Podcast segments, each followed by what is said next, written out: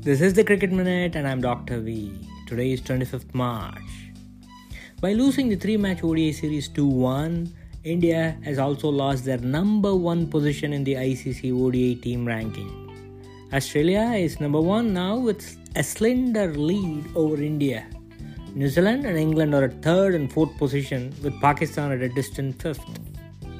A home ODI series loss almost after four years, that too in the World Cup year, is more painful for India.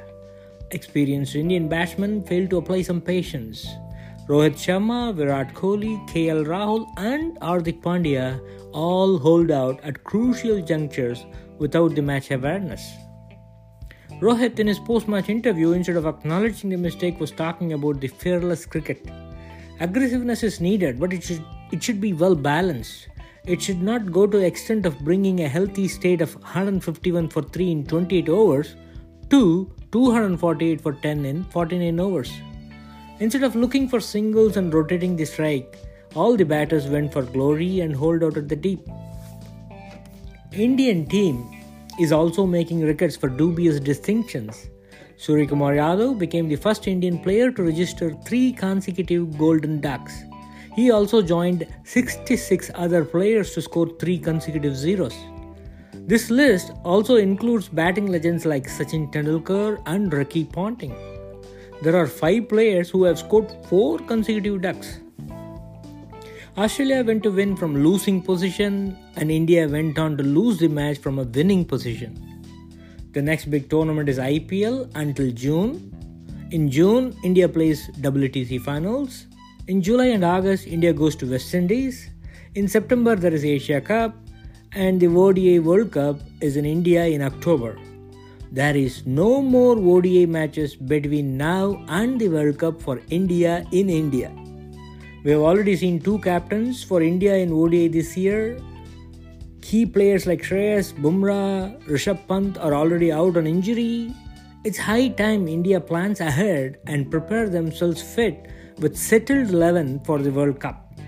World Cup at home doesn't happen every time and India needs to capitalize on this World Cup at home. In the WPL eliminator today, Mumbai Indians defeated UP Warriors comfortably to reach the finals.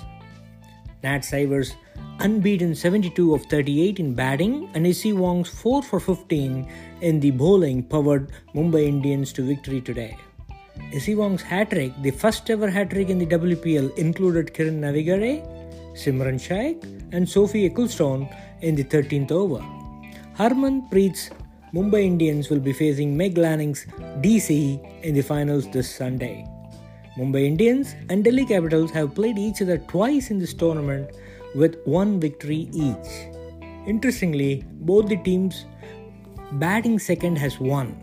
In their first outing, Mumbai Indian beat DC by 8 wickets and in the second outing, DC beat Mumbai Indian by 9 wickets. Both these matches were held at DY Patil Stadium, but the final will be played at the Brabourne Stadium. The power player for the DC will be Orange Cap leader and skipper Meg Lanning. The power player for MI will be Nat Sciver, the most valuable player of the series so far. Sophie is the leader for Purple Cap currently. With UP Warriors not figuring in the final, Saika Ishaque has an opportunity to surpass Sophie's tally of 16 wickets to capture the Purple Cap. Saika's current tally is 15. That's it for this episode. See you in the next. Thanks for listening.